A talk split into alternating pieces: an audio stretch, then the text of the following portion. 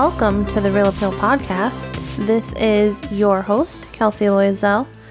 And with me today is my co host. Mark Salcedo. Yeah. Hi.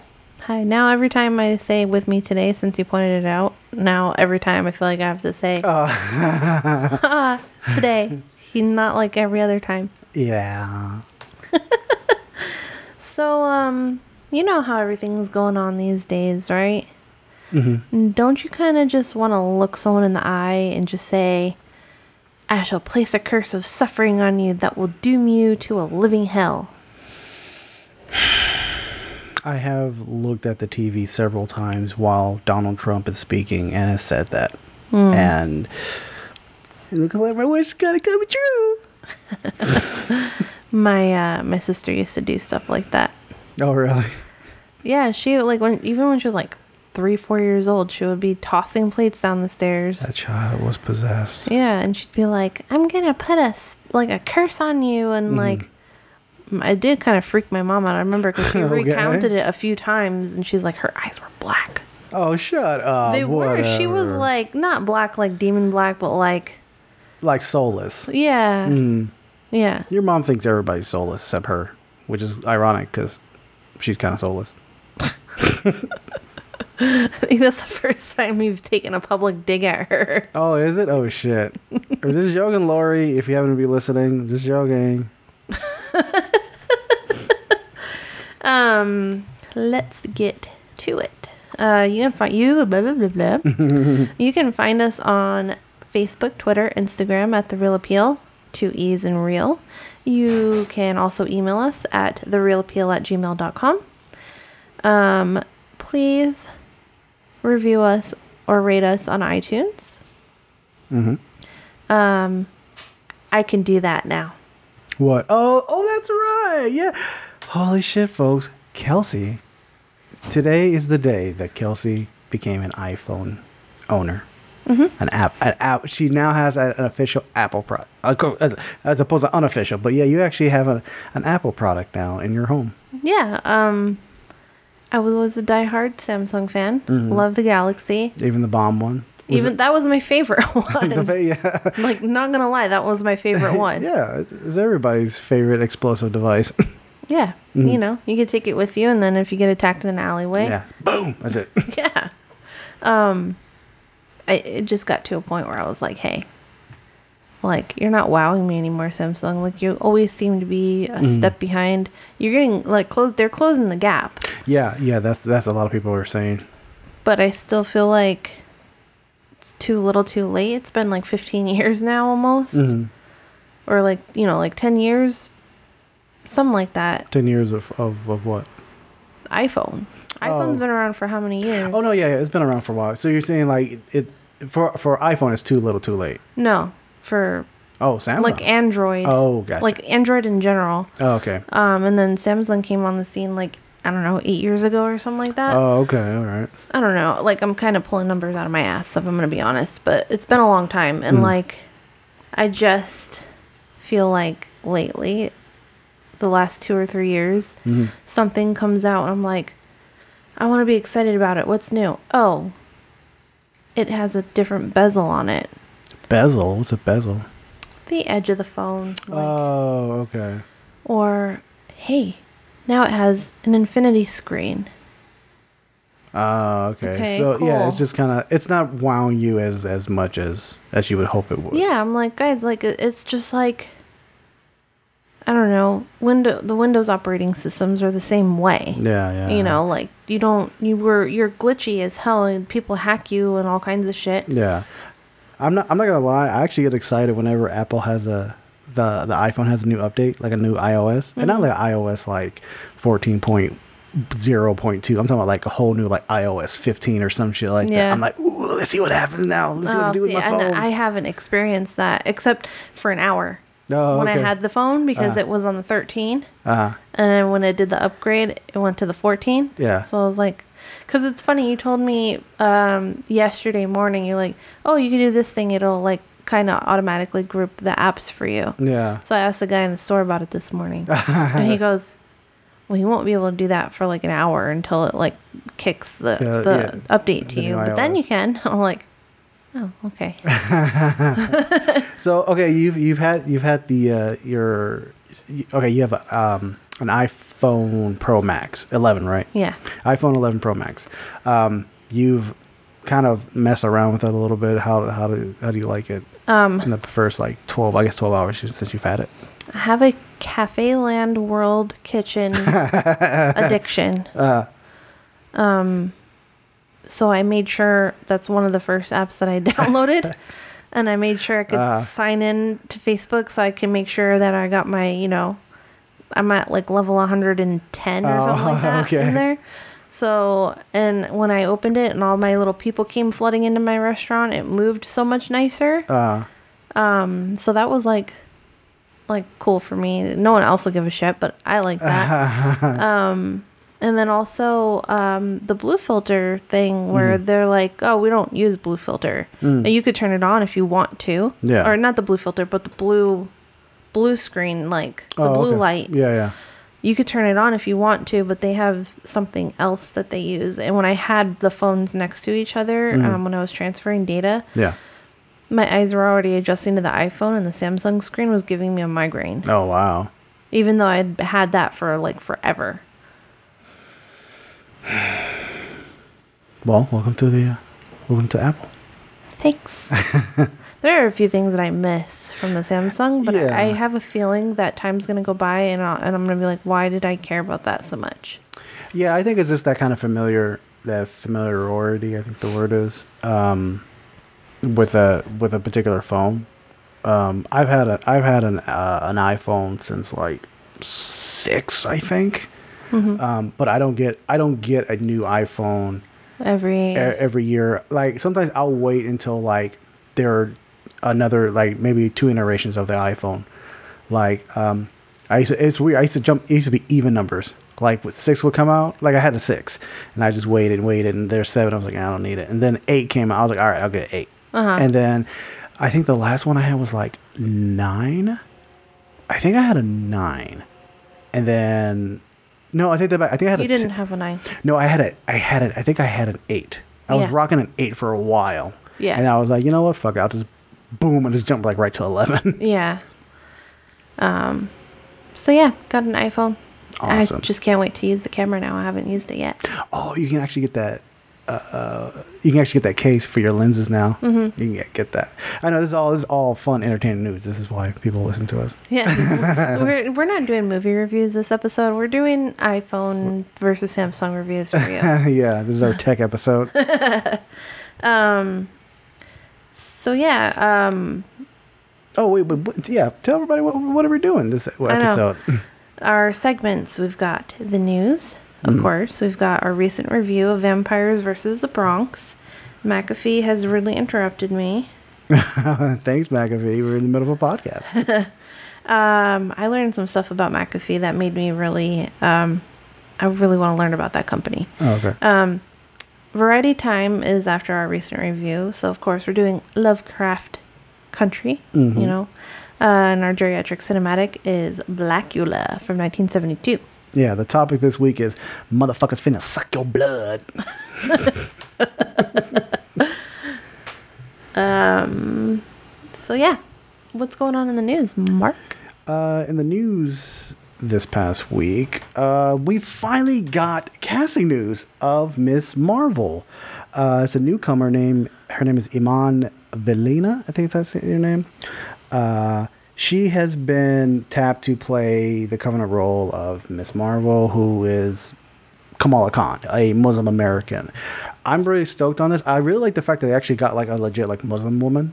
Uh, um, I believe she's actually like Pakistani. Um, really stoked about that. Um, I remember they dropped news about this Miss Marvel like last year, like D23. Um, but yeah, like uh, if for folks who don't know who Miss Marvel is, and not like not like Captain Marvel, but like Miss Marvel. Um, even though in the in the old Marvel comics there was a Miss Marvel who later turned to Captain Marvel, but what happened in the comics in 2013 was uh, there was this girl Kamala Khan, and she developed these superpowers, and she wanted to wear the mon the the not monarch. Mongol? Moniker? Moniker, thank you. Moniker of Miss Marvel. And she's been rocking it ever since. Uh, it was created by uh, G. Willow Wilson, and the artist was Adrian uh, Afolin. I think that's the name. Um, uh, Alphona. Alphona, thank you. And who's going to be writing on the show is Bisha K. Ali. Uh, is going to be writing the Miss Marvel show. Um, uh, yeah, that's all like all the news that dropped from Miss Marvel. But it's it's exciting because like, cool, we have our Miss Marvel now. This is like totally awesome. I think this is going to be great, especially since um, they had a there was a longer trailer of uh, Scarlet Witch Mm-hmm. and and uh, Vision. yeah, and Vision. Yeah, I'm I'm blanking for some reason. It's okay. I'm here to complete your sentences because you know I complete you. Fuck, man. I need a sandwich or something. I don't know why I said that. Uh, but yeah, if the trailer for that show looked pretty freaking awesome. We're having like movie level, movie level quality like TV shows. So I'm sure um, Disney slash Marvel they're gonna like sell this sucker because this is like a huge thing. This is like a Pakistani superhero, and it it doesn't follow like what would be like a typical like trope of like whatever Hollywood thinks these people uh, act and react and stuff like that. So I'm pretty excited about it. Um, that's all the news I dropped off from Miss Marvel. And cue the hate. I haven't seen any hate. I have not seen any hate so far. But when did this drop? Mm, sometime earlier last week, but I haven't seen. I, I but I haven't checked out if if there has been any hate. I, normally, like you're hearing you you hear it somehow, Yeah. but I haven't really seen anything about it. Gotcha. Next up, we have The Lion King. Um, follow up set with Moonlight director Barry Jenkins to helm for Walt Disney Studios. Barry Jenkins. Mark, Yes. who's he dating? Uh, Mia Wong, I think her name is. You were like excited to tell me this news. I was like, excited because I was just like, oh shit. You're Uh, like, oh, I didn't know that. yeah, because you kind But of I'm like, you kind of threw me a curveball. That's why. Yeah, um, because I was working, and you were also like doing your college work. Sorry, Lulu Wang. Lulu Wang, Yeah, yeah. Lulu Wang. And it was so funny because I'm like working, all of a sudden you're like, oh, and I'm like, what? And you turned around and you looked at me, you go, Barry Jenkins and Lulu Wong. You know, the girl from, The Farewell. no, uh, it wasn't the farewell. Yeah, it- she's the director of The Farewell. Oh, I thought you said uh, the one who did um, Always Be My Maybe. No, that's Ali Wong. Oh, This is Lulu Wang. Jesus. I don't. Who's Lulu Wong again? There's no Lulu Wong. It's Lulu Wang. That that one. Yeah. Who is she? She's the one who directed The Farewell. Okay. Well, anyways, I like it because they're both directors. They're both very talented directors. And Kelsey and I were like huge fans of Barry Jenkins' work. No, I feel I feel stupid, but I do this all the time, so I should just be used to it. Okay, so what was the news on him other than who he's who he's dating? He is directing um, the follow up to the 2019 um, release of The Lion King. Jeff Nathanson, who wrote the script for the last, or you know, the first movie, um, he's back in the fold, and he has completed the first draft of it. Um, they're going to use the same photorealistic technology that they did in 2019 Yeah. Um, and you know it's like the same technology i guess from the, the jungle book too Mm.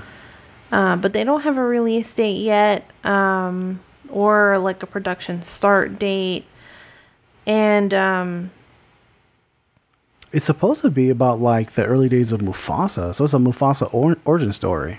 oh that's really interesting Yeah. Um.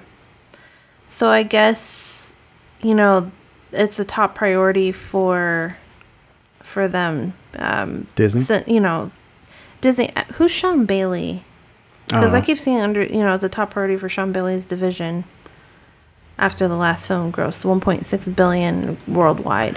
Uh, Sean Bailey. Who is Sean Bailey? I'm sh- he's probably like the producer of. Oh, he's probably the producer of The Lion King. Um, I think this is really cool because um, This, yeah, he's a film producer. That's why. Gotcha. Um, I think this is really cool that Barry Jenkins is going to get the opportunity to direct a big Disney movie because this, and it's like, in, like it has African culture. yeah, I mean, we never, uh, we haven't seen, I haven't seen The Lion King. Have you watched the the 2019 one? Nope, I heard it was bad, and I didn't want to touch over the ten foot pole. Oh damn! I don't think it was. damn. I heard it was really bad. Like I- everyone was bored and disappointed. Oh, okay. Um, I think this is cool because Barry Jenkins, he's like this independent director. You know, he got an Oscar for writing uh, If Beale Street Could Talk. Moonlight won an Oscar for Best Picture a couple years back. This is one of those. This is one of those opportunities that like independent directors get for like to get to get like buku bucks Yeah. to get their name to get like to stamp themselves in Hollywood so they can have another great opportunity to essentially do like their passion project. I always think it's it's it tends to be like one for you, one for me kind of thing. Oh, okay. Like, like you know how they work out things with Netflix. Like, you know, you have to do so many things, but like, Mm. there might be likely if those are successful, you can do your passion project. Oh, yeah, yeah, exactly. Um, like Christopher Nolan's like one of them.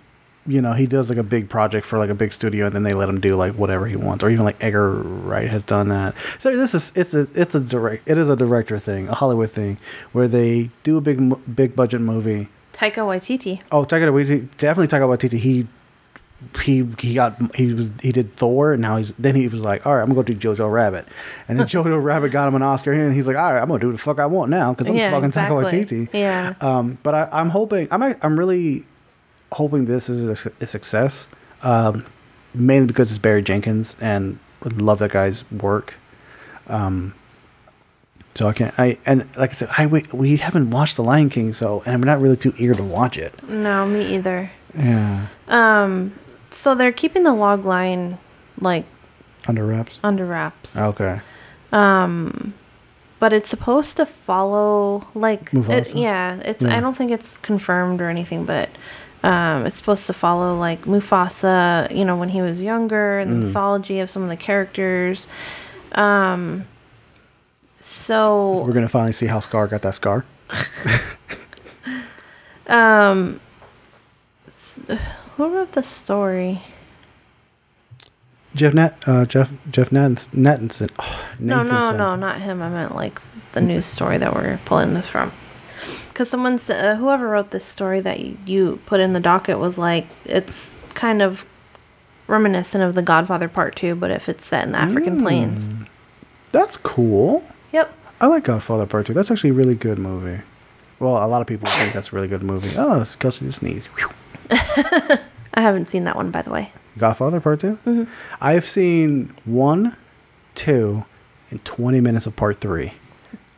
Part Three is god awful. really It's so fucking bad, and I'm not the only one who thinks that. It is so bad. I was like, all right, I'm done. I'll get to this. Five years later, still haven't watched it. Dang.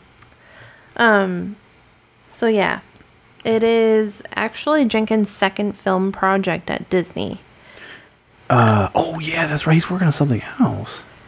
Uh, biopic on famed choreographer Alvin Ailey for Searchlight. That's cool. Yep.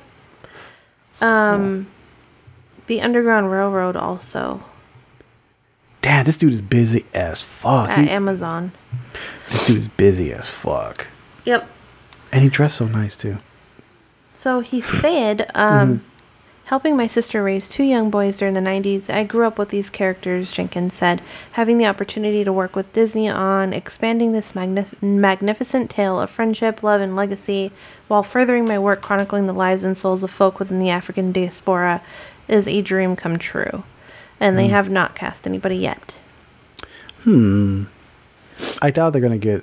I'm sure they would probably get like James Earl Jones, like a little bit. He's the one who does the voice of Mufasa. Uh-huh. I'm sure they would get him to like maybe at the beginning of the movie, like you know before you know they'll probably be like Simba. Let me tell you this story when I was growing up. Do do do do do do do do. And then Oh, like and then like it'll be whoever's gonna voice Mufasa. Yeah. Uh, a, a young Mufasa. I'm stoked for this. Um, like I said, because uh, mainly because of Barry, because it's Barry Jenkins. Anything Yeah. he does, I'm just like, yo, I'm there. Plus, like, you don't have to have seen the other one to watch this one then because it's going to be like a before Prequel. story. I'm sure. I'm sure there will be a, a bit of references in the in this prequel, and it'll kind of be like, oh, so that's what that's what he meant in the Lion King or some shit like that. Yeah. Probably. So yeah. And um, we have other news. Oh my god. So Cineworld could close all Regal cinemas, uh, UK vineyards, UK could because the fact that No Time to Die has been delayed. Um, That's because, mm. hear me out. okay. James Bond has no time to die. Mm. He's not trying to catch the Rona. he has literally no time to die. So like, He's I got time for that shit. Uh, so was what happened was um, so Cine Cineworld uh, they could shutter about 400, 543 Regal cinemas in the U.S. Um, across Ireland, all across UK and Ireland in the coming weeks. Um, this is mainly because No Time to Die has been pushed back till April 21st. I remember seeing no, April 2021. yeah, sorry, April 2021. I remember seeing like trailers and or posters of No Time to Die, and it was like November. And I kept looking at that like that ain't gonna happen. I know for a fact that ain't gonna fucking happen. Yeah. and it ain't it ain't gonna happen. Um, and I understand why the theaters are doing this because there's no reason to keep them open. However, this was pretty fucked up on their part because uh, the Cineworld staff they were not uh, informed of this decision uh, that came out on Saturday. On Saturday, um, yeah, it's It was like on front page news. Um, in Yeah. the, um, let's see. like there was like no internal. Oh, the uh, Sunday Times. yeah, there was like no internal memo or anything like that yeah, the, like the, the up. employees just found out from the front page and knew of the Sunday Times. yeah, that is so messed up. Um, so they're they're saying that they're gonna come to a final decision, I guess, soon. Mm, But they could close as early as next week. mhm. Um, and be closed like I guess indefinitely. Yeah. So I guess they'll maybe they'll open when James Bond finally decides to have some time to die. Yeah, I, I mean it's it's it's so funny because like Kelsey and I we haven't been to like an actual theater and since the pandemic has kicked up and they've we watched a, a bad movie too. Was the last one we watched. No, no, we it wasn't that bad. Uh, The Hunt, that was the last movie we saw. Oh yeah, but he, it was disappointing. Yeah, it wasn't as good as we as we thought it was going to be. However, Kelsey and I have been going to the drive-in a lot. There is a drive-in that's like ten minutes away from us that we actually just came back from seeing a uh, the premiere of this really good movie called uh, Saint Maud. Um, so it's it's it one on one hand we're kind of like what's up. I thought just crossed my mind that Saint Maud is what First Reformed should have been. That's what I was thinking too. Holy shit! When it when it was getting close to the end, I was like, "This is what First Reformed should have been." We're, I'm sure we're gonna review this movie like later on when it's like on a wider release, but just kind of give you guys a heads up. It's a really fucking great movie. Yeah. um, but anyway, yeah, Kelsey and I we've we kind of just been going to the drive-in like every week or yeah, uh, you know, every week maybe we might skip a week, but Yeah, yeah, and that's because of like what's going on at the Beyond Fest, this film festival that Kelsey and I are like diehard fans of. Um, so it was burn Hollywood burn. Ah, burn Hollywood, burn. Seriously, I mean it is shit. The pandemic's burning it down. exactly. um, so it's it's kind of weird because we're still going. It, on one hand, we're like, well, we're still going to the movies, but on the other hand, we're like, we're not in the theater, so it still kind of feels a bit off. Um, however, like it's it really does break my heart that like a lot of these people, the Cineworld staff, didn't get this news. So that means like a lot of people are going to get furloughed or fired. Again, Yeah, like again because they already were, and then they opened back up in like July. yeah, So in the UK, they they opened up the beginning of July, and then the US followed Mm-hmm. like late July when Tenet was going to open. yeah, yeah, yeah. But not everywhere because obviously I'm still seeing signs everywhere like you know we're still not open yet. See you when we return. Mm-hmm. I know there are some AMC's that are open, not anywhere close to us, but like the closest AMC to us is like maybe a probably like a 45 minute hour drive. Yeah. Which I think is funny because people they have to drive far to go to a drive-in and they don't have to go far for a theater. For us, we have to go far for a theater, but we don't have to go that far for a drive-in. And we have a few in the area too. That are open theaters? that drive-ins. open? Oh yeah, yeah, yeah, yeah. But that's we that's, only ever go to the Mission Tiki, but there's a few within at least like a 20 mile radius. yeah. us. It's like Rubidoux and like uh, I forgot what's the Riverside one, but yeah. Yeah. So yeah, it's it's like it's at the end of every show. I tell you guys, wash your hands, and wear your mask, so the shit can be over with. Some of y'all just ain't fucking listening, and Well, this I'm- shit happens. I'm sure the listeners are listening. But you know, they're they're not heeding my advice. no, I'm sure they are heeding your advice. Mm. I think other people who don't listen to the show, you know, Yeah, I think everyone who listens to the show does what they're supposed to do. yeah, because you guys are smart. You guys are cool. Because you guys are smart enough, good enough, and gosh darn it, people like you. They're smart and cool, so they're schmool. Can we get done with the news and move on to this bullshit? Yes. Uh, we are going to do our recent review of Vampires versus the Bronx. What's poppin', y'all? It's your girl Gloria coming at you live. If you see a kid that's riding a bike two sizes too big for him, that's just little man trying to save the neighborhood. And speaking of saving the neighborhood, what's up with all these missing person flyers? Yo, check out the courthouse. They're turning it into apartments? Y'all know how this starts. Them white people with canvas bags. That's always the first sign. Hey, what you doing down here, bro? It's too late to fight back now. We are going to wipe you out like the vermin you are. We got vampires in the Bronx. Nobody gonna care that Slim disappeared? Why? Cause he's a gangbanger?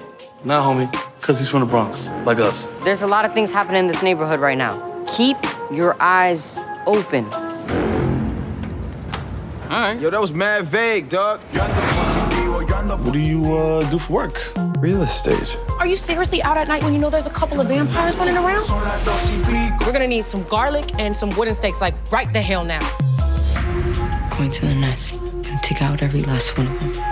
The synopsis is a group of young friends from the Bronx fight to save their neighborhood from gentrification and vampires. Directed by Osmani Rodriguez, written by Blaise Hemingway and Osmani Rodriguez. It stars Jaden Michael, Gerald Jones III, Gregory Diaz IV, and Coco Jones. Cow cow.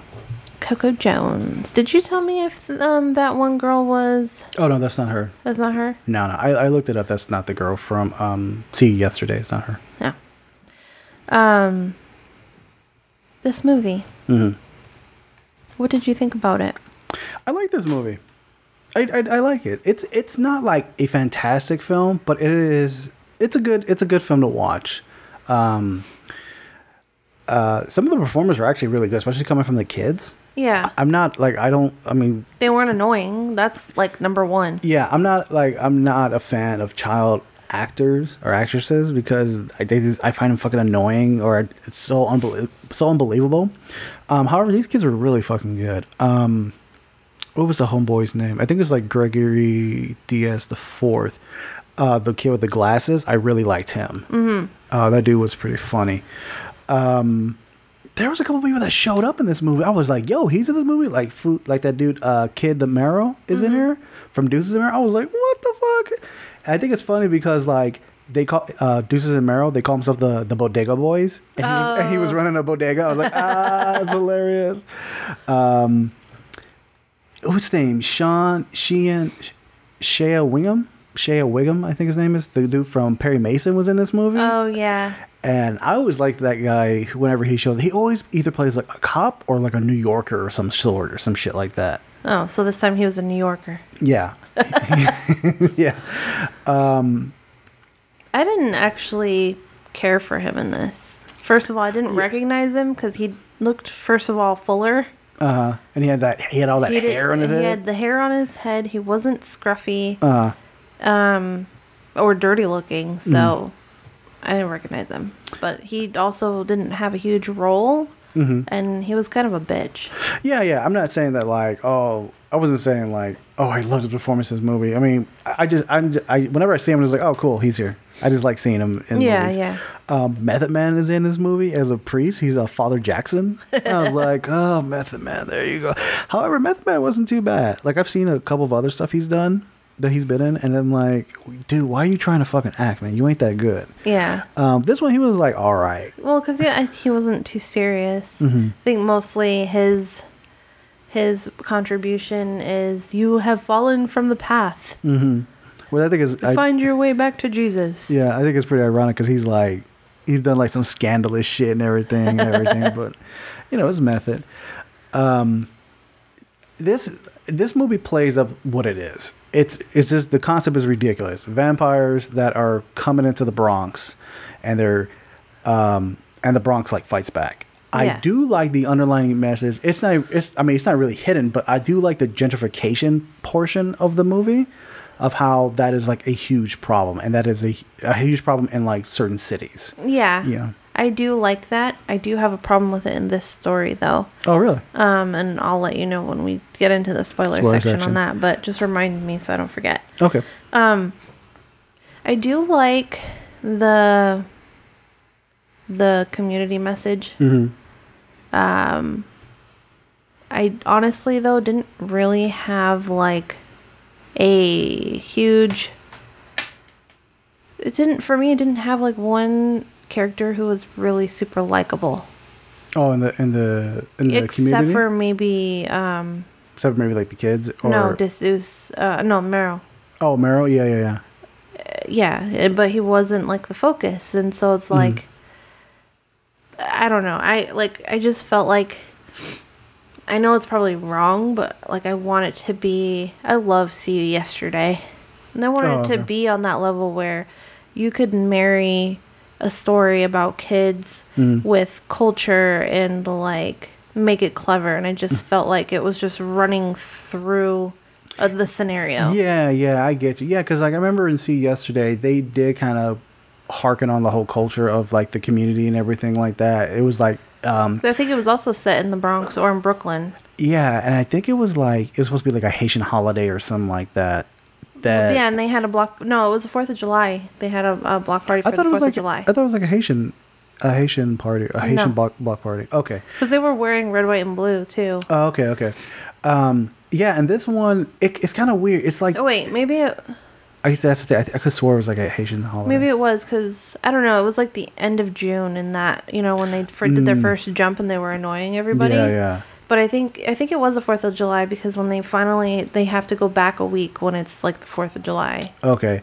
Um, one thing I had, I just thought about this. Um, see, yesterday and Vampires versus the Bronx, they could have been like a block apart Yeah. because of the whole community and the way how everything was shot. It, wa- it was almost like they, I don't know if it's the same director because they almost could have passed as like the same director. Well, it's funny because the the girl that I thought was the girl from See You Yesterday. yeah. she has that same way of talking and like um you know talking to the camera and stuff that Mhm. she did in in see you yesterday so i kind of thought it was because it, that's it really made me feel like it was almost the same movie or in the same world Oh, okay.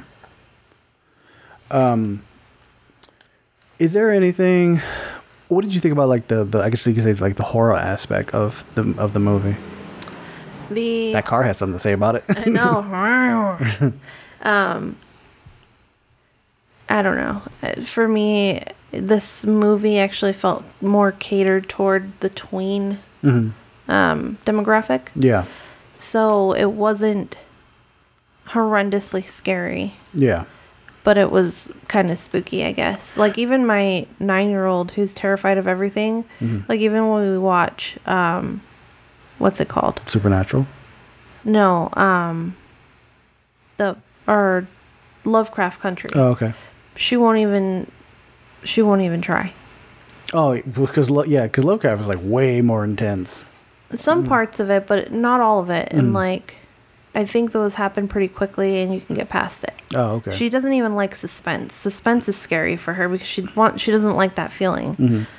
And so she saw this, and I'm like, "Do you think this is scary?" Like she saw like parts of it, and she's like, "Well, kind of, but also, um, but I also really like it." So I'm like, "Okay." So like that just kind of gives you a level of like it's a more kid friendly Mhm. type movie with like the horror parts. Yeah, and there's even like a there's even like a subplot that um kind of does like this typical like you know the people you hang around with affect you and, and can affect your life like down the line um, but they don't like beat you over the head with it Yeah. um, i did kind of find it i found it a little annoying that they kind of cut off that subplot like pretty not not fast but like it got to a point where they're like this this happens and boom all right that subplot's gone so we don't have to like think about it yeah. like it didn't like con- like i always like it when people when there's like a plot a and a plot b in a movie and they come together. yeah, and they come together at the end or something like that. This one was like, boom, let's just, let's just cut off that plot B like right now. Or they don't need to come together, but it's it's there here and there throughout and gives you another layer to like the Mm. Yeah. characters and how they interact with each other. Yeah, I think, and I think that the reason why they might have cut that is because this one already had the idea of like, all right, these kids are fighting vampires. Okay, and they're also fighting against gentrification, and there's this plot, but we don't really need it, so we'll just kind of end it right here. Well, then you know, yeah, and then how family gets in the way of things too. So. Yeah, yeah, yeah, definitely, definitely. Um. So I kind of do want to get into the spoilery stuff. So um. Okay, folks. Well, uh, we are going to jump into the spoiler section. If uh, y'all have not seen Vampire versus the Bronx, we're going to leave this little bumper for you guys. Uh, for the other folks who have seen it, come inside the room. You know, kick back, kick your shoes up. Don't put your feet on the couch because they're dirty as fuck, and just kind of relax. And uh, here's your spoiler bumper right about now.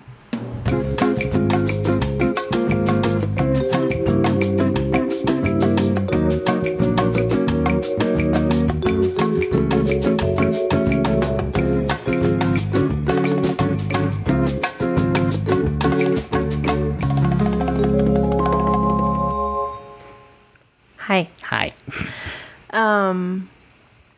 Can I just get right into the part? The gentrification part? Yeah. Yeah, go ahead, go ahead. So the the main antagonist is a female. She's like they call her something like the commander or something. Mm-hmm. Um, so she's a vampire and, and she's trying to Uh, you're talking about the Carmen, right? yeah Yeah. she's trying to take over like find a spot where she can bring her no, I'm sorry, that's not Carmen. Carmen's the mother. But go oh on, go yeah on. yeah she's trying to bring um all of the her like vampire family or whatever Mm-hmm. somewhere where they can live and not be noticed and you know do their thing Mm-hmm. and set up their nest Yeah.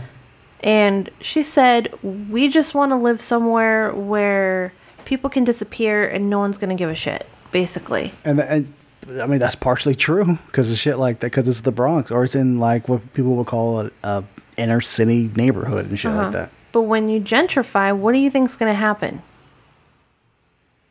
Oh, you're gonna bring in attention and all that shit. and people can start noticing. So that's like it. Con- it conflicts. Like Mm. I, I, I like the idea that they're fighting against gentrification. They, they can't say that they're trying to gentrify the area, but then also like try to find a place where they're not going to be found out. Yeah, she It was. doesn't work. Uh, her name is Vivian. She was played by Sarah Sarah Gadon. Oh yeah. Okay. So that that's the thing that bugged me about that. Yeah, I didn't think about that until you mentioned it, and that, that, that makes complete sense. Because yeah, um, normally like in certain neighborhoods, you know, people, uh, someone goes missing and the cops don't show up until like days later or whatever.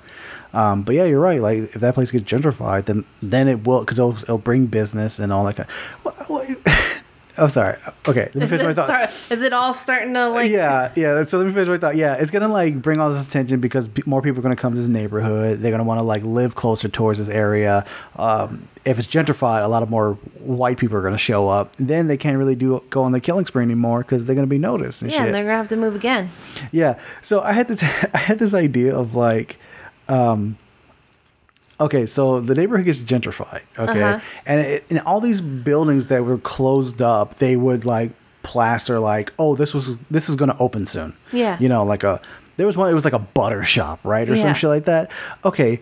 What is the what is the hiring process? Like do they does this real estate company do they have like a hiring process to like bring these people in cuz these are like like who okay they bought the buildings they have the stuff is all that stuff under like one umbrella for like the real estate company and then like so they have to have somebody manage this little shop that they've bought I don't know if I'm. Are you saying you're like running out of people because you're eating them? Yeah, that and then like you're bringing like I don't because it it, it kind of you kind of are bringing more attention because they got to hire people for these shops, right?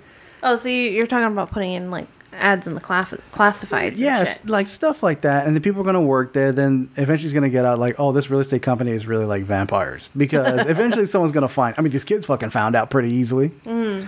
Um, so that part is just, now now I'm thinking about. I'm like, all right, I'm seeing a lot of like plot Issues, holes. Yeah, yeah. issues in plot. But no, I think I, but it, it doesn't. It doesn't really take me take it too much away from me on how I feel about this film. It does for me. Mm.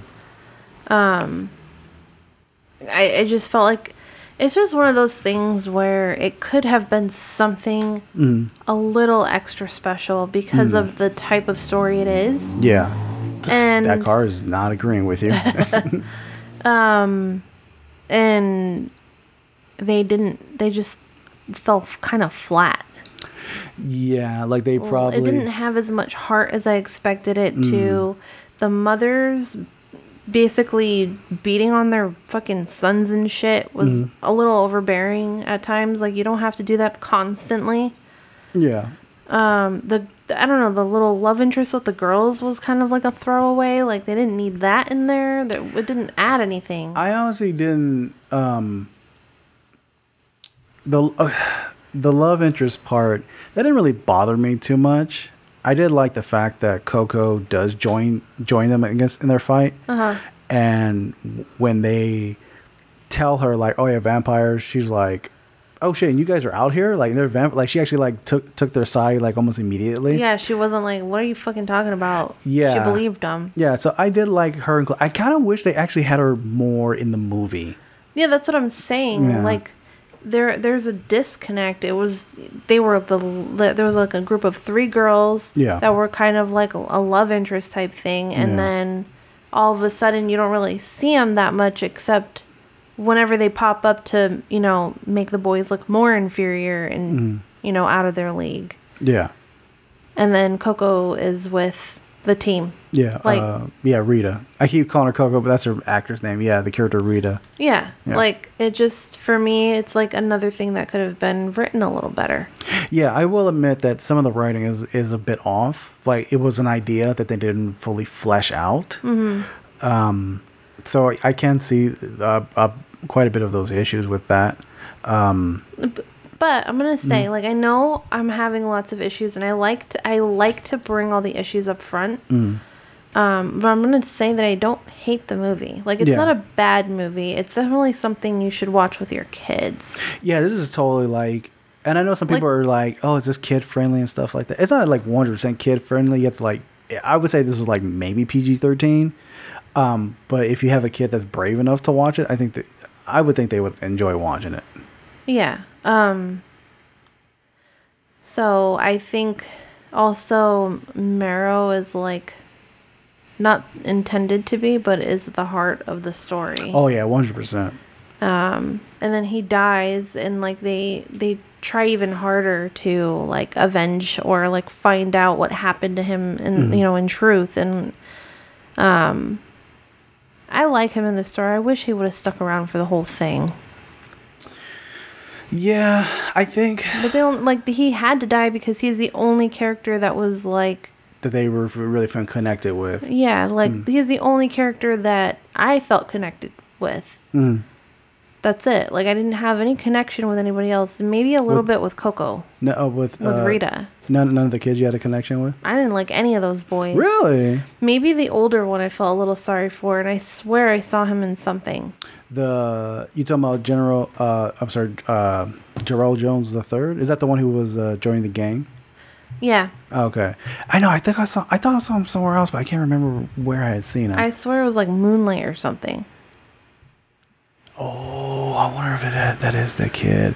Um, one one of the one the issue that I was referring to earlier about the um this this uh, this subplot was the fact that like there's this gang around, and other than like the kids finding vampire gentrification, um, Gerald Jones the third, uh, his character Bobby Carter, um, has to deal with like being forced into this gang, and I felt like they could have actually done a lot more with that.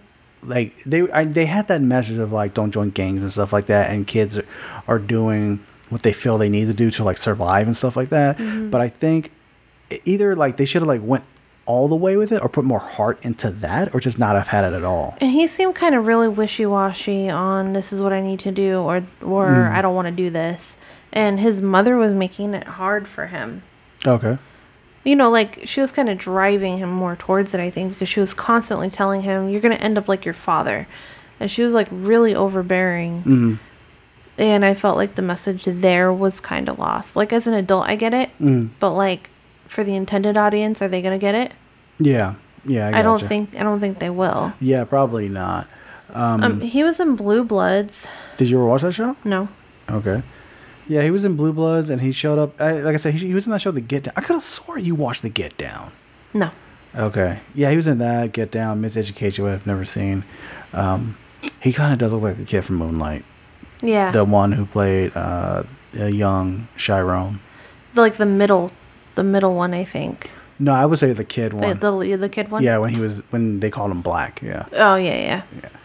Um, there was oh, so yeah, I, I remember one thing I was pointing out. Um, oh, actually, okay, kind of coming back, coming back to you, Kelsey. Um, you were saying you had issues, but you did like it. I remember that there were several parts where you were actually like really laughing. Yeah, I think. Well, here's the thing. Mm. I did laugh a few times. Mm. Um, but honestly, you were laughing a lot more. Like I wouldn't be laughing because Mm. it's like there's also some sort of like cultural understanding that the writers have Yeah. that me as a white person who didn't even grow up around like too many people of color, Mm. I don't get it. Oh, okay. So you would be laughing at parts, and I'm like, yeah, that's just them behaving, you know, like that's part of their personality. But for you, it's like a cultural thing, and you were laughing. Yeah, because there's like a lot of a lot of the things that the kids went through, like dealing with their parents, or even like some of the stuff they've seen or done. I was just like, "Yep, been there, been there, done that, done that, all that kind of stuff," or like knew somebody who did that. Yeah. So that I think those are the part. I, I think those were the parts I was really like just cracking up because I found a lot in common with um with some of the kids were doing. Yeah. Um, like the cat uh, Miguel, uh, played by Jaden Michael. Um, I he kind of reminded of me, like the way how he looked. That's kind of like how I looked like when I was a kid. Even with the colored eyes. Yeah, mine used to be green. you know, that's the only thing. Um, yeah, but you know, my mom, she's not, she's not Latina, so Yeah. um, yeah. So the movie, there are parts where like, I think that it, it is pretty funny. It's, it, I won't say it. I don't want to say the jokes fall flat or anything like that because I don't think there was a joke I was just like that was stupid or anything like that. They And- weren't like clever jokes, but they Mhm. were definitely like um their timing was right. Mhm. Like, you know, it was they're I guess middle of the road, but they were jokes. Like Yeah. and they weren't bad jokes. They weren't my um joke that I made earlier. that I can't even remember. yeah, I purged it, so I don't remember either. I think I said Shmuel. Okay, stop it. Shh. Don't, Cole. don't, don't stop it. uh, one part I really did like in this movie is that scene where they're watching Blade. Oh yeah. yeah, and they're like, "Oh shit!" And I'm like, "Yeah, I was fucking there, like doing that shit, like, oh shit." Well, no, I think I did laugh at that part Mm-hmm. because like they were watching Blade and they were trying to figure out how ways they could get you know kill vampires and shit. Mhm. But the thing that um, made me laugh was that you get the a sense that like at least a few a couple of the boys are like scared. Mm. And then, you know, later on in the movie, it comes back full circle because um, Miguel's mom Mm. had like sees footage uh, like on TikTok or something of them all pretending to be Blade and like, oh, yeah, Oh, Blade, and they're fighting, and she's like, that's when she told um, Mero's uh, character like, this is what you have these boys doing, Yeah. like. You're not allowed to go over there anymore. And, he- Yeah. and so he's like, "Hey, listen to your mom. Don't don't come by here anymore." Yeah, I think most of the stuff I found really funny. I mean, other than like the kids was uh, Kid Demero, what he was saying. Like, there's Uh-huh. a part where um, he was telling it, he was telling Miguel like he's like, look, if if this happens, I gotta fight. I gotta fight the cops, and I gotta fight your mom, and I ain't really gonna take like no big ass chunk out of to the face. I ain't doing that shit. Mm. And I was like cracking up when he said that. Yeah.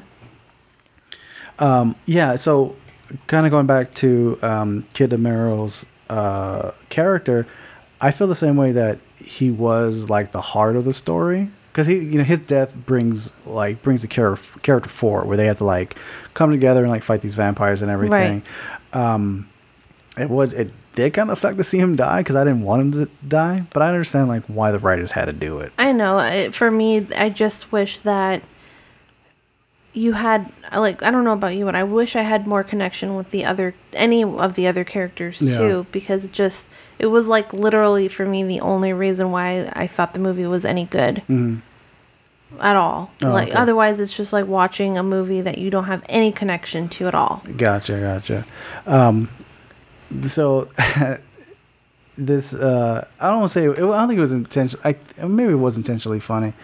Um, that part near the end where um, the Vicky character, Oh, Vivian. yeah, the Vivian character, she was like talking shit about the Bronx. And then the neighborhood is like, "Yo, you talking shit about the Bronx? You about to fuck up now." And then like they all come together. That part, that part was, I, I will admit, that part was pretty cheesy when they were fighting because it was like ten people versus this one person, and they were like one at a time, like, "All right, you go. All right, now you go. Yeah. All right, now you go."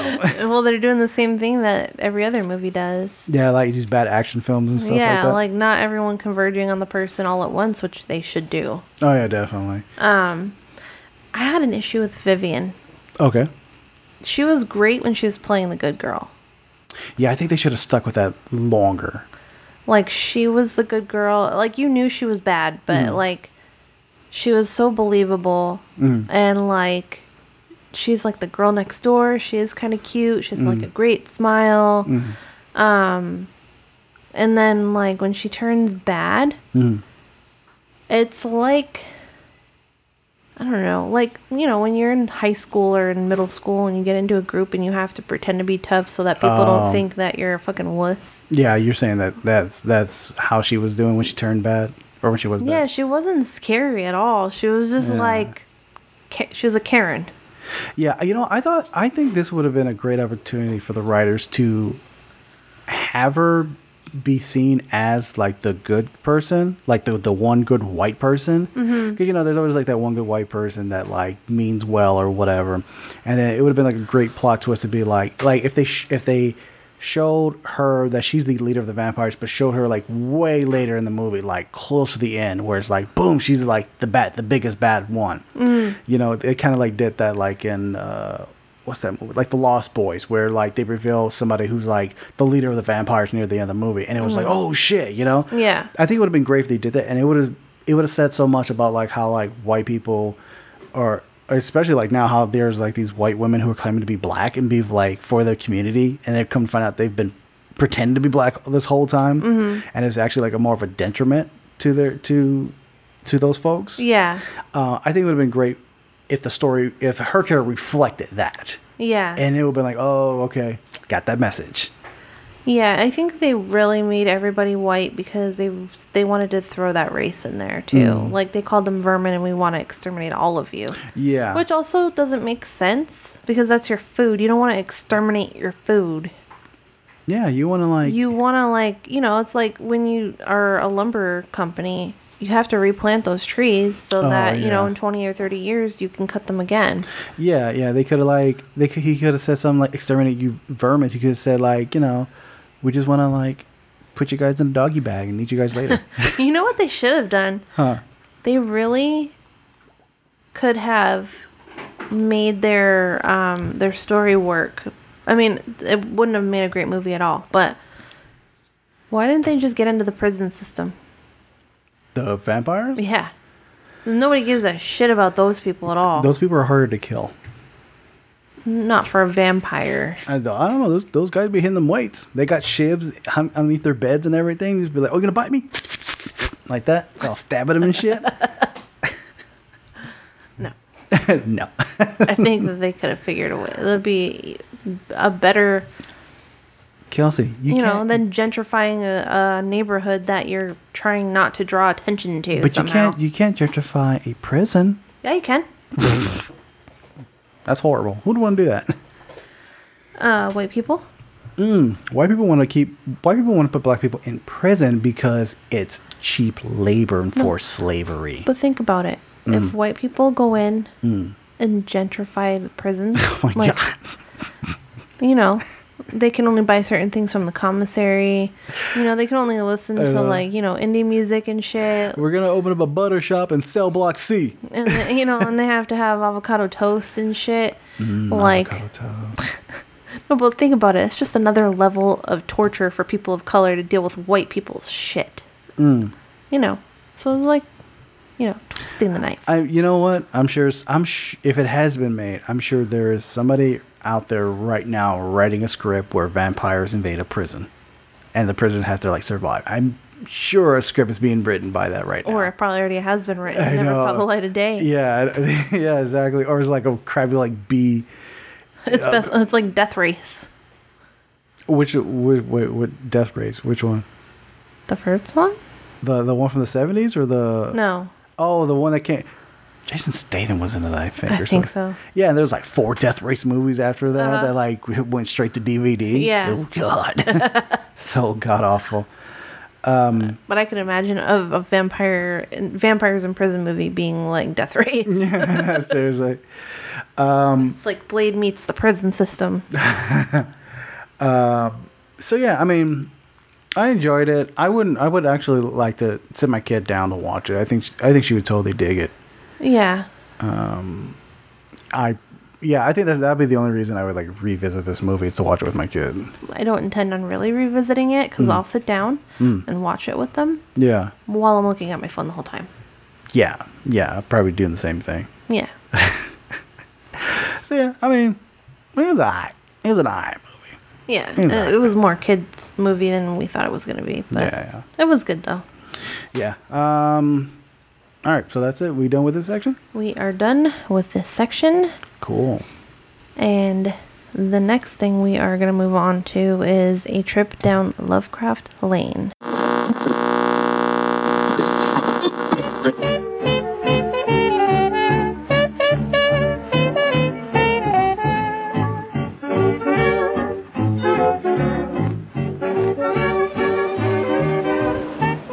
Week's episode of Lovecraft Country is called Jig-A-Bobo.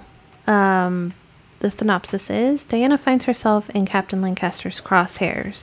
When a visitor comes from his pa- uh, when a visitor from his past arrives, Atticus and Leti take steps to protect their future. Directed by Misha Green, also written by Misha Green and Ihuoma Ofordire. Uh, it stars Jurnee Smollett, Jonathan Majors, Wunmi Mosaku, Abbey Lee, Michael Kenneth Williams, and Jada Harris. Mark, Yes. what did you think about this episode? This was a great episode. Mm. Holy shit! I thought last week's episode was awesome. Well, last week last week's episode was awesome in its own right. This one was another fucking awesome episode, especially how it ended. Like, oh, I was just like fist pumping in my mind. I was like, yeah, yeah, fuck the police, yeah. Yeah. Um, yeah, I thought this was a great episode. Um, okay, this one it, it, it kind of like was really. I thought okay, I thought when it started was like really powerful because it started with everybody going to the funeral of Emmett Till. Right. And uh, people were speculating that one of the kids in the previous episode was Emmett Till. I mean, it was if you just kind of did your research and then did the comparison. But this one, they were like, boom, you know, for a fact, it's Mhm. Emmett Till. Um, and Di- I thought this would be more of a Diana focus episode, but it was kind of split evenly between Diana and, uh, and Ruby and Tic Mhm. um, in this episode. One thing I did like is that Montrose and Tic have seemed to have like I don't want to say they fully made amends, but they they are at least talking to each other. Yeah. Um, there's that really great moment later in the episode where Tic and Montrose are talking, and Tic is just like, you know, did you ever cheat on my mom? With what, what, what was going on with you? Mhm. You know, Montrose was like, no, I had desires, and it wasn't until she until she was dead that I acted upon those desires. Mhm. Um, but there's this really great moment where Montrose is like, um, I was afraid. Yeah. I'm sorry. Yeah, go on. But while you're still in that part of that conversation, it's worth mentioning Mm-hmm. too how he said that that there was love there. Yes, yeah, th- yeah. I love that part. That he acted like there was still love there. Mm-hmm. Um, and he had brought up the fact that he was like, I, I, I wanted the things that normal people wanted. I wanted a family. Um, I wanted a wife. I wanted reg- just a regular life. But it, it just wasn't like, he didn't say like there wasn't feelings there. It, it just, it wasn't exactly all he wanted. Like after kind of like, And, it, and maybe it just wasn't exactly the same as what it probably should have been. Yeah, and he he points out that like I had to do this because I would have been thrown in like an asylum with half my brain cut out, or I would have been thrown in jail, or I would have been dead. Mm-hmm. You know, two of those th- actually I, I would say about all three of those is still like current today Mhm. with like gay conversion therapy and stuff like that, or gay conversion camps, which doesn't work at all Right. um, gay people are still being killed for just that, or they're being mistreated by the police because they're because of their sexuality. Mm-hmm. Um, but it's it's I think it's I think it was so more powerful because it came from Michael Kenneth Williams, who's seen as like this badass actor.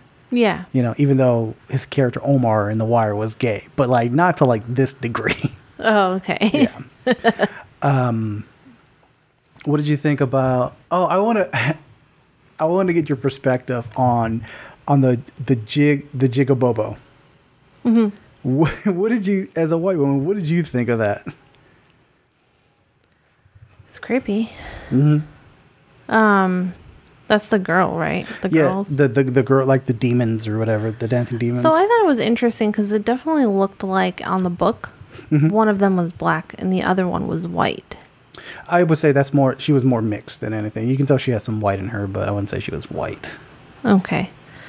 Um so I thought that was really interesting and um I honestly couldn't figure out what exactly was going on with like why all of a sudden she was seeing them. hmm Um but I remember telling you before that I think she has some type of like precog abilities. And Yeah, maybe yeah. it's more than that. hmm Maybe it's not precog, maybe it's something else.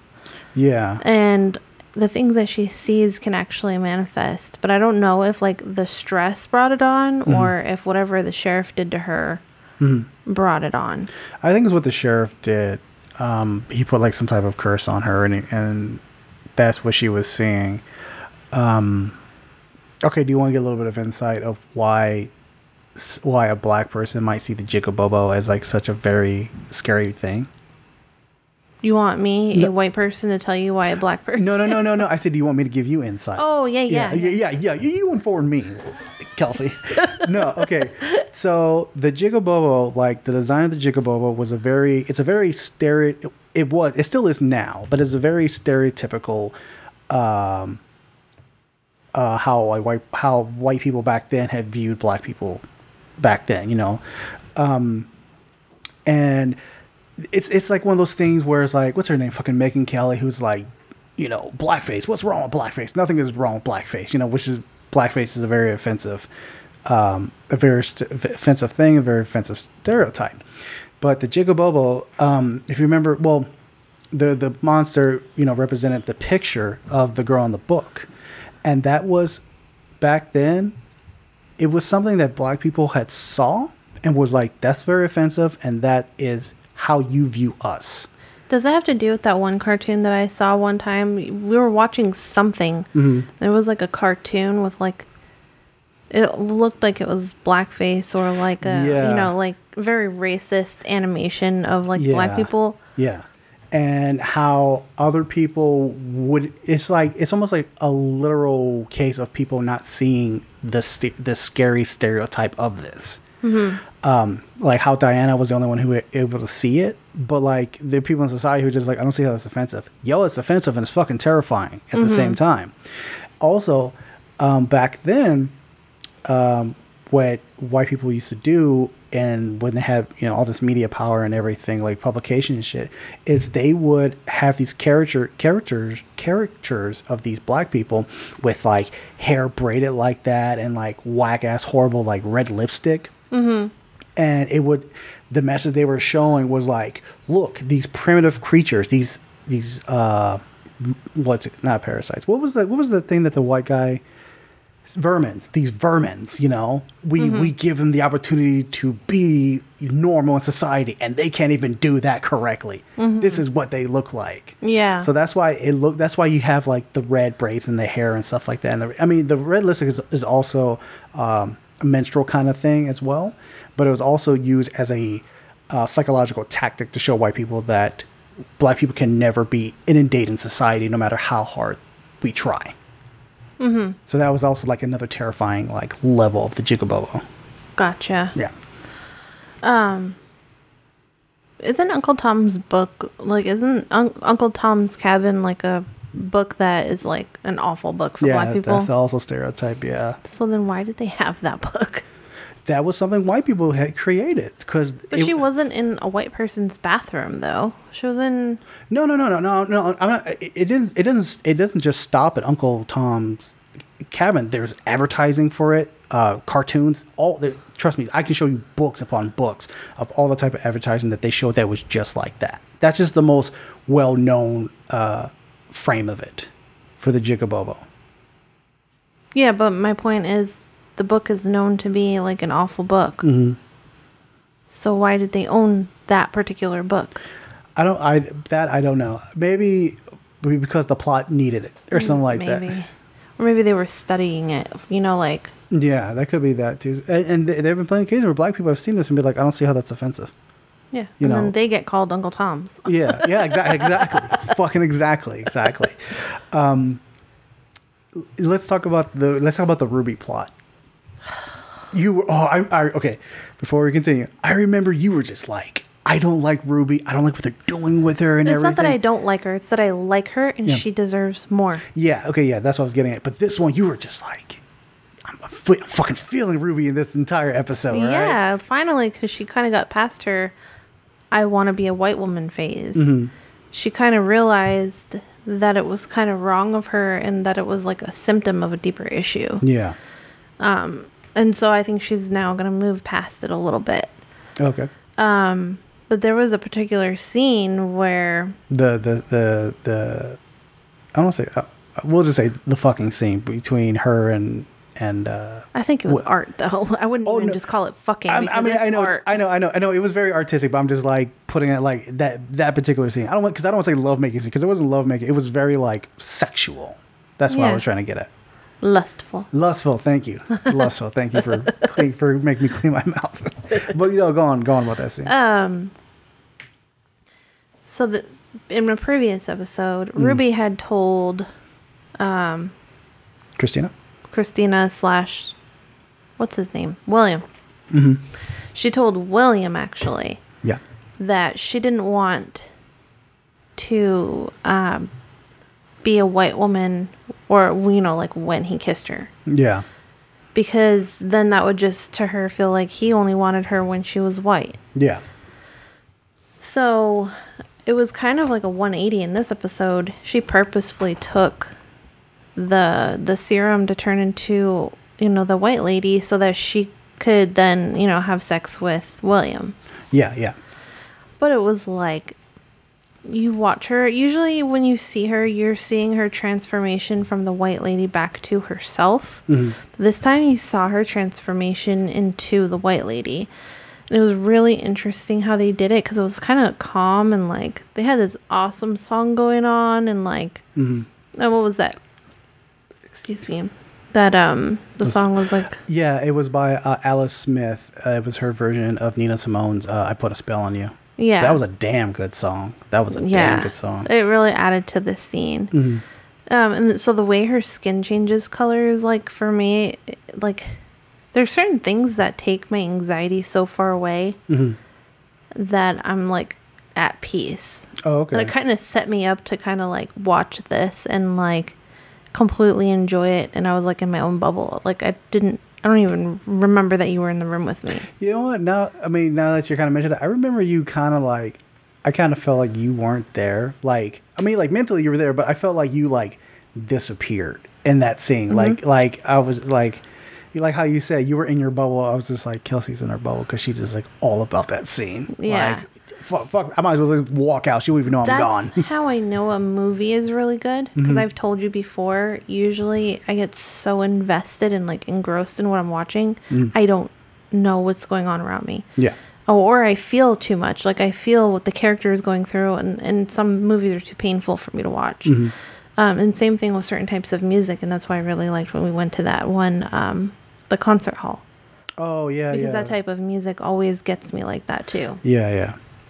Um, Um, but it was really interesting because she then had sex with William Mhm. as the white lady, and she transformed back into Ruby while she was on top. Yeah. And then, like, it was all like, I don't know. Some people probably find it super disgusting because it was all bloody and shit. Mhm. But I thought it was really hot. Yeah, she says this line. She says um, because her and uh, Ruby and Christina are talking about what was going on, and she says today I didn't because she's going through the pain of like um, Emmett Till. of Emmett, of the death of Emmett Till, which I think is w- one more thing to mention about that. I thought that I thought that whole pain of Emmett Till was it still reverberates to this day of the loss of the the tragic loss of that little boy, and it like I I felt I felt it so much even though like that character shows up five minutes in the entire series, but like his death, I felt it. Mhm. Like if I knew the kid, and it's because like I've known the history of Emmett Till and everything, so it was just like you didn't even have to spend time talking about that character or developing it because the history is so profound. I'm gonna tell you that I don't know much about him. Oh, you don't know much about like what happened. And everything. Oh, it's Mm-mm. it's. I think I've heard it once, Mm. but it wasn't like someone was telling me or anything. It was just like you read something that was very like lacking emotion because it was just like Yeah. a thing that happened, part of history, and it's gone.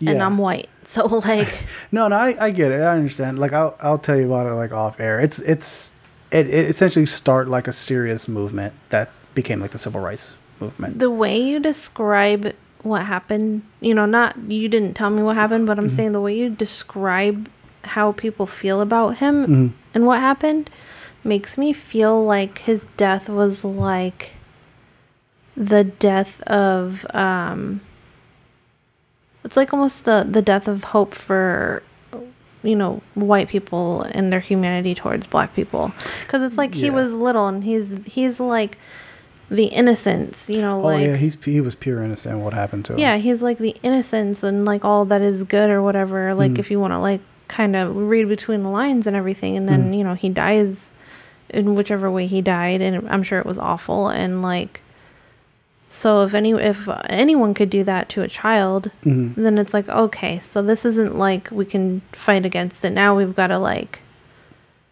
really step it up Yeah, yeah, and like, and so, yeah, Ruby, Ruby was feeling like how we all feel about that about that death. I mean, excuse me.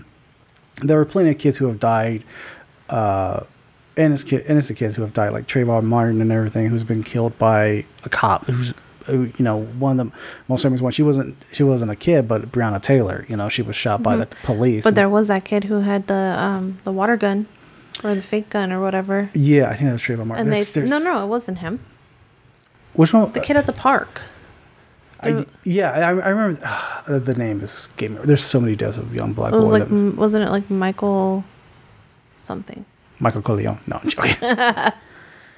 um, but yeah, so Ruby. he was what 12 yeah, he was was like 12 He was 12. The cop. and they thought he was an adult the kid was 12 on the playground with a toy gun. The cop got out of the car 10 seconds later, shot him, boom, dead. Mm. 10 seconds and just fired. yeah Um, but what I was getting at is how Ruby, um, she had she wanted to forget to like she like for a minute, she wanted to forget just being black because there Mhm. was so much pain that she was going through. And there's this really great line that she said. She said, "Today I didn't want to be uh, be a black woman fucking a white man. Mhm. Like she just didn't want to be that at all." And how Ruby is telling the Christina like, "I want you to." Feel my pain. I want you to understand it, and I want you to know that you will never fully understand it. You will never fully feel unsafe, like how we do. Mhm. And I kind of like, I think that really put Christina in her place. Like, oh shit, i i would say that it did but there was a part of me that felt like she said i don't care Because Yeah. she literally did say that, and, and she was trying not to sugarcoat it for Ruby. Yeah.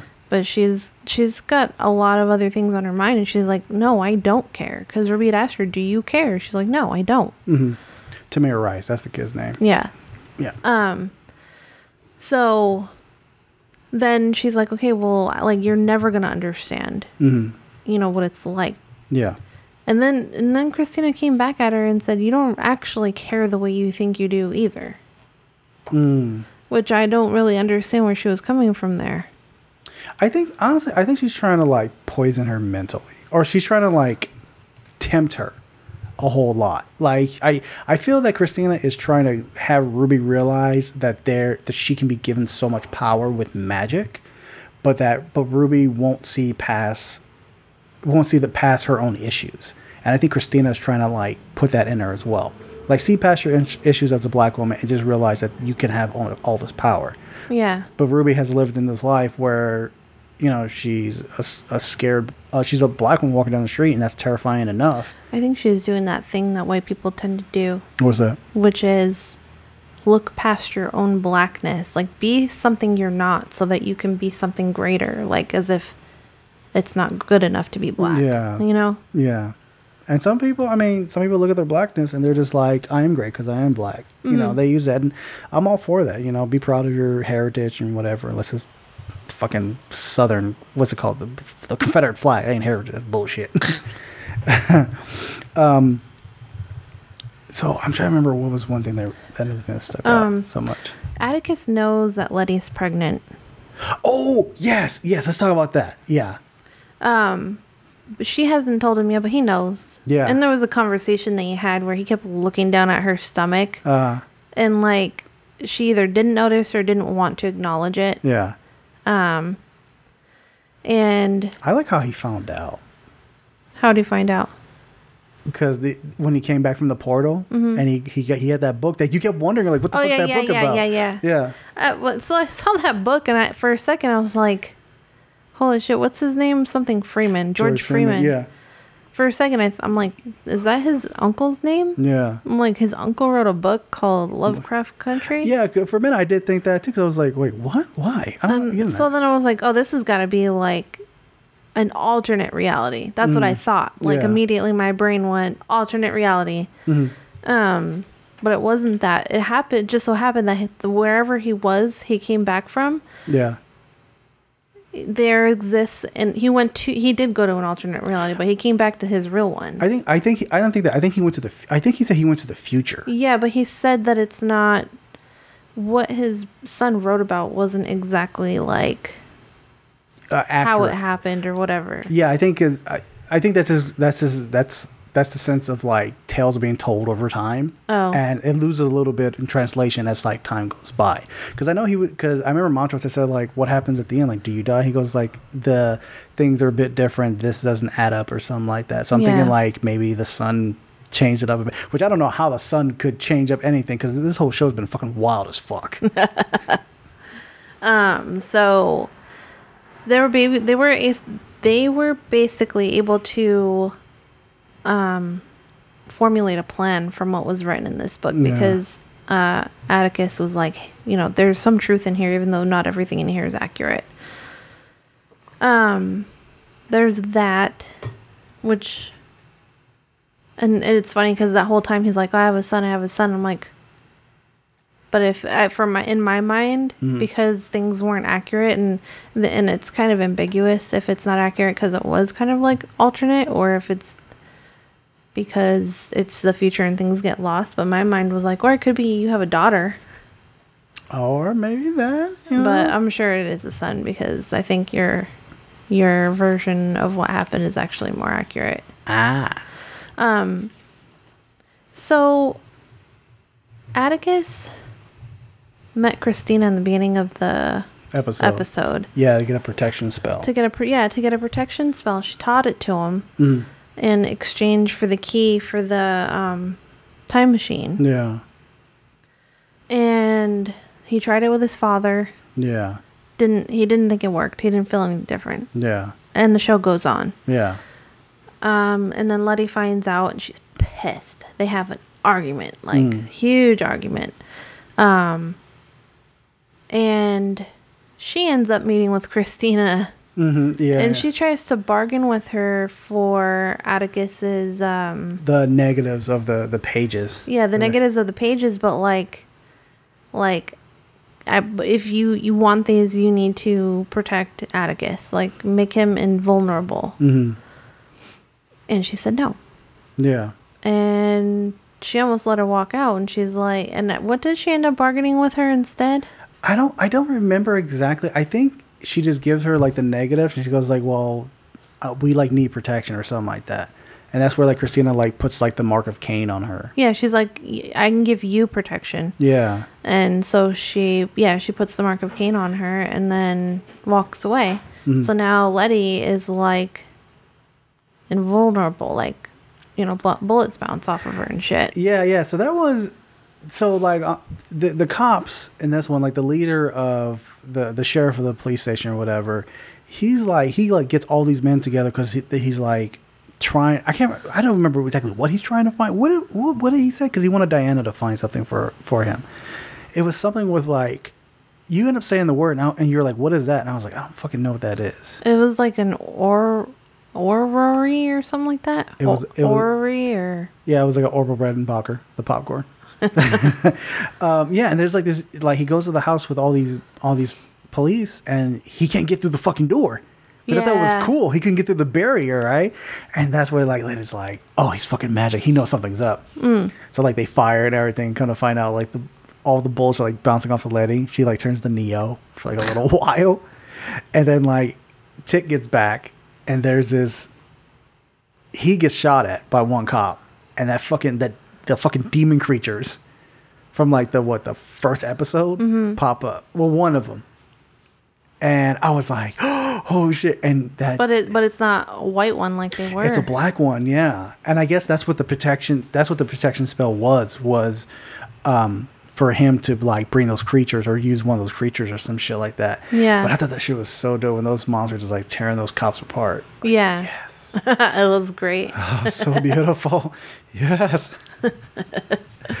um Yeah. Oh, oh, also like Ruby ends up telling telling Leti that she's been dealing with Christina as well.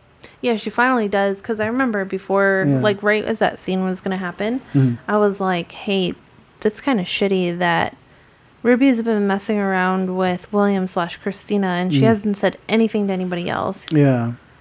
So this was what the third to last last uh, third to last episode of the season, right? I think so. Yeah. Yeah. So the second one. I mean, normally how HBO goes is like there's like a penultimate episode that's like fucking wild. Yeah. But like this, one- I, I mean this This one could have been penultimate or Eh, the last one. exactly like it like it was. Oh, and fucking oh, what's her name? Ji-Ah, uh, Ji-Ah came, and like that whole succubus thing came out. I wonder. I, like I'm really curious what her deal is going to be now since she's she's now at the house.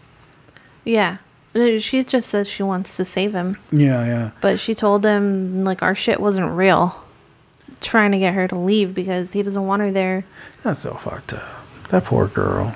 I think it is, but I think it kind of shows that for that time, Mhm.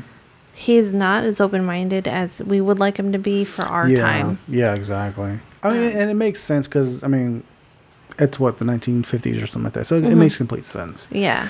Um, yeah, I can't wait. I can't wait to see what happens um next week's episode. I don't even remember what the fuck happened for next like the because they had the preview for next week. I know we watched it and I don't remember it either. we I, I do know at the end, of course, Diana she gets infected. Like the Jigaboo gets a hold, Jig-A-Bobo gets a hold of her, and she gets infected, and it has something to do with that in the next episode. But that's the only thing I fucking remember is like Mhm. that. I guess because I was so hyped up on this this episode that I was like, wait, there's there's still another one. Okay, cool. Didn't she? They got her at the end of this episode. yeah, yeah, and, and Montrose was there to like grab her, but like But he, made it worse because she was fighting them and he held her down. Yeah, yeah. Like, why are you swinging at the air? And like they they got her.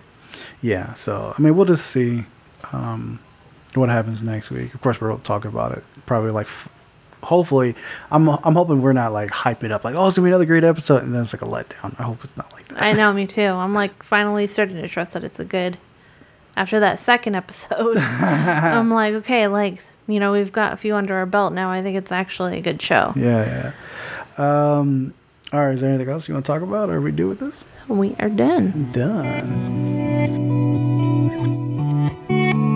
I'm yours right now. Yours right now. I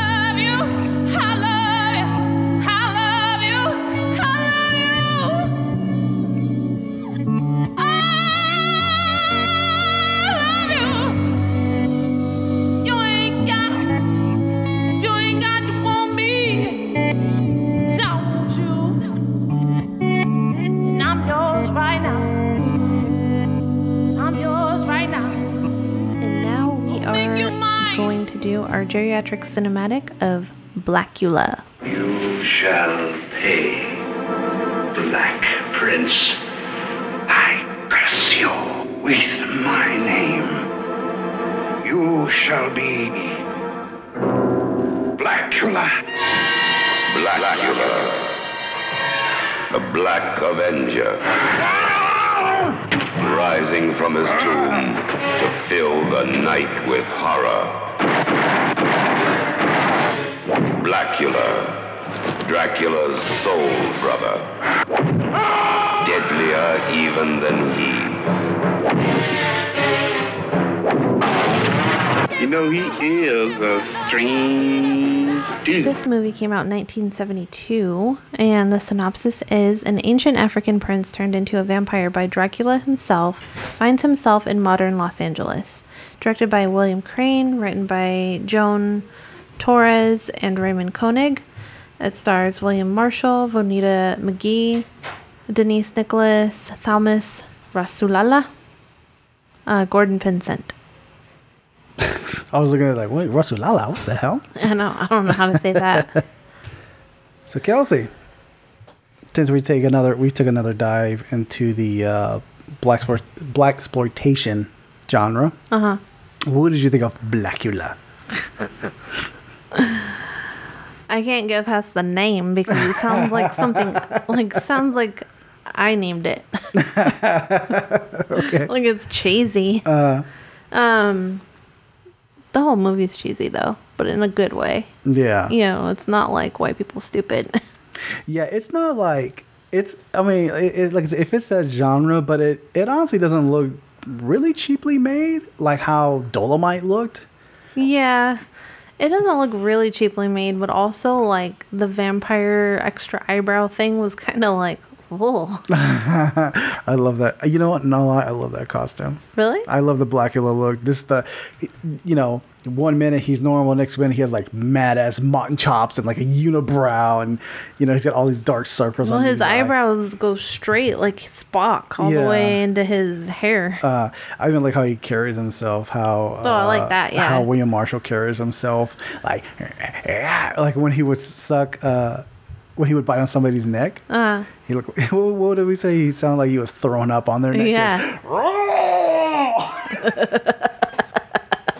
Just, he um you i remember you picked out you're like god he must be like six foot six hmm He was a tall ass or dude. no you said six foot five right and then Uh. you looked him up and it turns out he was six foot four or something like yeah, that dude is freak. Cause like he's like towering over everybody in the scene, even like other brothers and shit like that. He just like looking down on him.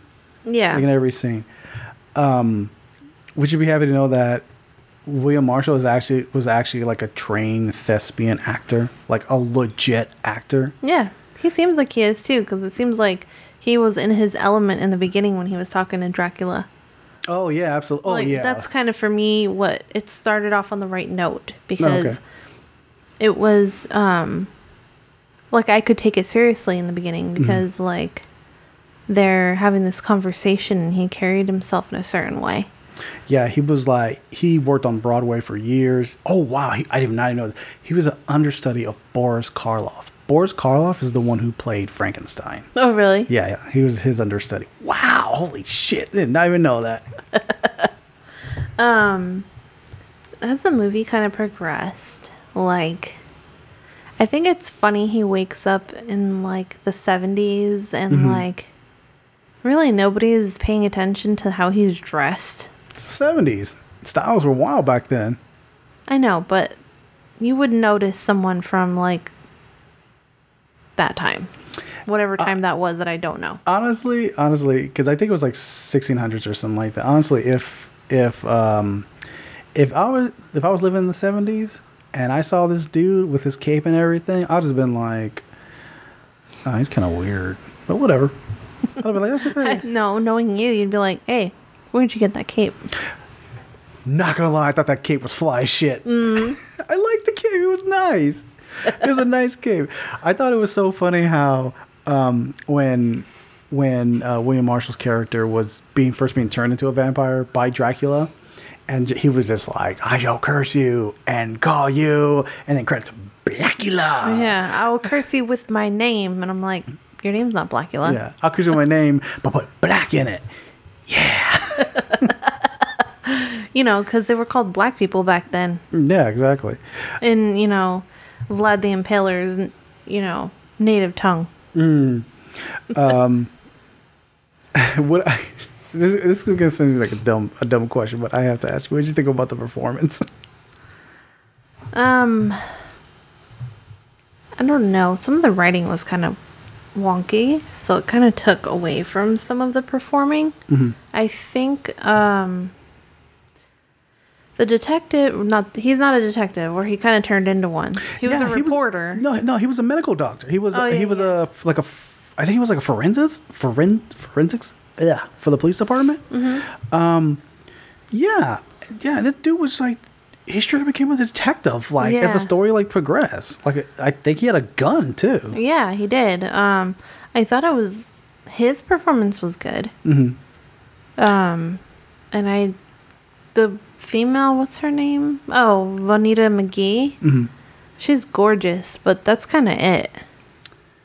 Yeah. She didn't really bring a whole lot, and I, and I honestly feel bad because I feel like Oh, he was a pathologist. There you go. yeah, that's even worse. yeah, I know. um, Vonetta like her the way she was written was very much like, oh, I'm I'm gonna give you the idea that I could be an independent woman, Mhm. and then all of a sudden, Blacula shows up. yeah, and she's just like, I don't know why I feel so attracted to you. Take me away, like. mm, It was very like Mhm. it was very um like 12 year old wet dreamish like Yeah, for a yeah. girl Yeah, you know yeah. like girls always when they're going through like puberty will have dreams like that I have a feeling that when um, when the director, whoever approached uh, Vonetta McGee, whenever they approached her about this role, they were just like, "Oh yeah, you're like a strong, powerful woman who has her own job and her own career, and she's not letting any man get in her and way." you also get to play uh luva the queen yeah, yeah, exactly. And she's like, "Okay, cool, yeah, I'm totally down for that." And then they I, they probably like left out the part of like, "Yeah, you're pretty much just gonna be like thirsting for this dude, just like nonstop." exactly Um, one thing I, I do really enjoy about this movie is like they don't even really call him. They call him Blacula like twice. Mhm. Like Dracula calls him Blacula, and I, th- I think that's like about it. That's all I can remember, because his his name in the in the movie was Mamuwalde, um, and I thought that was I thought that was cool because. You know, if if it was poorly done, they would just call him. He would just be continuously be called Blacula. hmm and they Um, gave him a name that sounds like it could be from from Africa. From Africa, yeah. Yeah, well, I, I read up on on a bit of trivia on this movie, and what happened was that uh, William Marshall he was working with uh, the director and the writer, and instead of because I think his name was supposed to be like something Anderson or some shit like that, and he was like, no, no, like let's give my character more uh, depth. Let's like give him more of a backstory. So that's where the whole like that's where the whole like Prince thing comes out because he he's in 1780 when he re- introduced to the character, he's a prince Mm-hmm. um, and that's you know, and he just like they that role just stuck with it. Everyone knows him as Blacula, but like I said, his name is only said maybe like once or twice in the movie. hmm But he's known as Mamuwalde the whole time. Yeah, yeah, exactly. Um, I really like that. The one thing that I, I had to have you kind of explain to me Mhm. is like the connection between this movie and Dracula. Oh, like how the how the plot develops and stuff like that. Yeah, because uh, the love interest, um, you know, Vonetta McGee, who she plays Tina slash Luva, she like is somehow attracted to him, and Mm. like she's not afraid of him, and all these different things. Um, and it's really weird because I'm like, she's obviously not of that bloodline, like. Mhm. Or it, it- that doesn't even matter. Like she's just not the same person. So why does she Have those feelings. have toward- those feelings towards him? Yeah, yeah. I mean, that's just how. Um, that's just like how the Dracula story is. I mean, even though they in the and Dracula they explain it a whole lot better. In this one, they barely explain. They don't explain it at all. Why she's all she says is like, "I find myself strangely attracted to you." Yeah. you know, like that. But like obviously in this one, if you folks haven't read the book, seen Bram Stoker's Dracula, the Francis Ford Coppola film, like it Mhm. goes into better detail of how they're like they're they're intertwined together throughout time and how they're always like find each other. Uh, that made me think of Legends of Tomorrow. What, well, that show? Mhm. Why? Because there's two characters. There's like Hawk Girl. Oh yeah, yeah. There you go. Yeah, let's go with that. Yeah, the Hawkman and Hawk Girl. Yeah. that, it's like that. Yeah. it's like that. Damn, it! give you the mic. Okay. You know, and I'm I'm sure you're surprised. Like, holy shit, where'd where'd she pull that from? I know, right? Like, wait a minute. What happened to Kelsey? What'd you done with her? It's okay. I'll go back under my rock in about a second. No, no, no. Please, this means it means you're learning. This this podcast is essentially a learning experience for you. Mhm. Um, No, like literally, guys. Mm. We have an Evernote notebook with a list of movies that Mark wants me to see. yeah, that's And he- constantly growing. I know we it grows faster than we watch them, Mm. and and he named it Kelsey's Film School. Oh yeah, I think it's called like uh, film school for Kelsey or Yeah, something like yeah. that. Um, let's, uh, we have to talk about that last the, the the last scene where it's like in that chemical plant. Oh yeah, the fuck? That happened like chemical. Oh no, I actually, feel like that's the no. only thing they could really get. Actually, no. Let's stop there. Let's not do that yet. Let's talk about the the the, the action scene in the warehouse Okay. with like the, the the vampires that are apparently super freaking slow. They're walking Oh. like zombies and shit. And like the pathologist and the detective was like, "Here, throw these uh, gas lanterns at him," and like that's it. That's how they defeat him. There's even like I remember there's one that like tries to jump on him too that you were like cracking up at. I yeah, I was laughing at that. I, it's f- fucking stupid. I don't know. Mamuwalde, the first time he he finds Tina and thinks it's Luva, hmm he's like he's like he's fucking skipping. She's like running away from him, and he's just like doo doo doo. Yeah, at one point he skips. and like she gets really far away, and then runs into the cab driver, and he's like, "Oh, you you helped her get away." Like, no, she didn't. You don't blame that shit on her. You're fucking slow.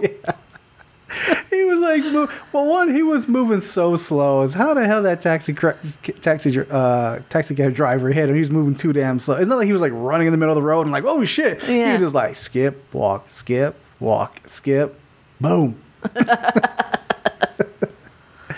um, he skipped too fast. One thing that actually surprised I haven't seen uh, mind you, I haven't seen this movie like in years since I was like a child, so I'm like remembering bits and pieces of it. One thing that it, it surprised me again watching this, the transformation into a bat. I pointed it out because you looked away. Uh huh. But he turned out. First of all, you're like, nah, he doesn't turn into a bat because um, Leia was watching it. Yeah, She's yeah. like, does he turn into a bat? And you're like, no. yeah, I'm thinking like the bu- it probably was not in the budget. You told her that. You're like, yeah, the budget wouldn't allow for that. Uh, And then it happened. Uh. and you're like, oh shit, he turned into a bat. and like a green bat. No, that was the second time. Oh, it's the, oh, second the time. second time he was a green bat. Yeah. Like if it was green screen, you could see the green of the wall reflecting on so, Um, on the fake bat. Yeah, yeah. Um, so then now the chemical scene, the chemical plant scene, where the the big climactic scene in the chemical plant. I, I, I don't understand why a chemical plant. I, I don't understand that, and, they- and they never explain it either. It's I bet you it's just like the best they could do. Like Yeah. it was either probably like a high school, Mhm. which would have been really That would have been weird. yeah, or the chemical plant. like Yeah, they probably like knew somebody that was like, yeah, y'all can like shoot it here, but it has to be like at night. yeah, yeah. Everything's closed up. Well, also because they're vampires. Yeah, that too. That too. Um, I was pretty. I was actually saddened when um, when when Tina died. Well, The- we have to talk about that because you were kind of pissed off about it. You're like, okay, so you know they're all looking for your nest. yeah, yeah, They're looking for your nest. So why are you gonna hide your love in your fucking empty Yeah, coffin? in your coffin. Yeah, So of course they open it thinking he's gonna be in there, and they kill her instead. yeah. That's a that's a very careless lover.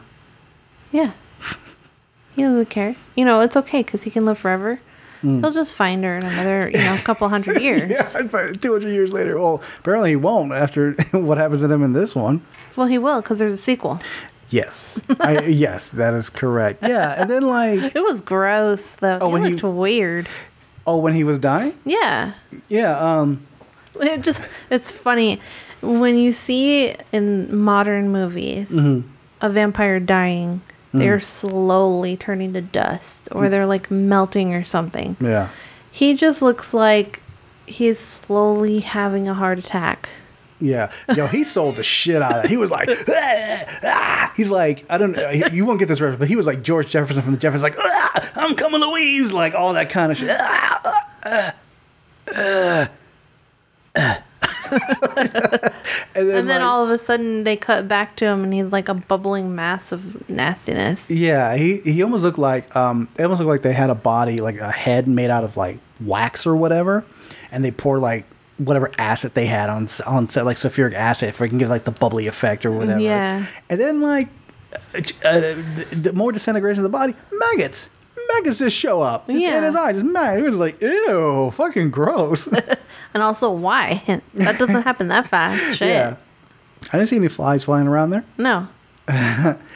Um, I'm really I I've never seen the sequel, which is called Scream Blacula Scream.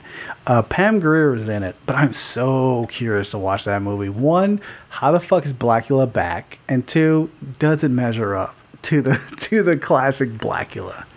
Yeah, I kind of want to watch it.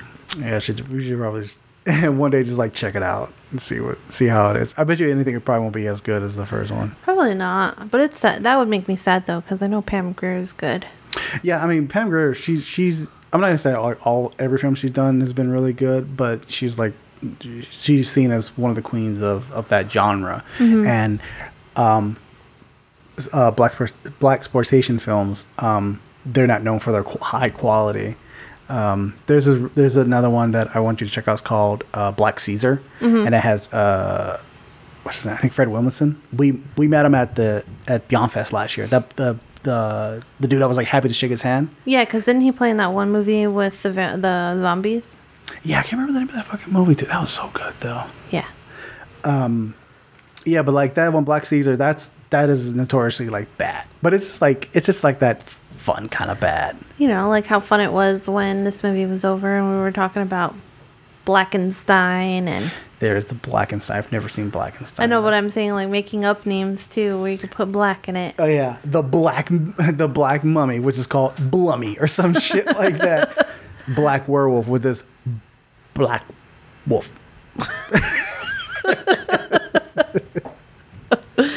It sounds a lot like Beowulf. I wonder if there's like a Beowulf black version.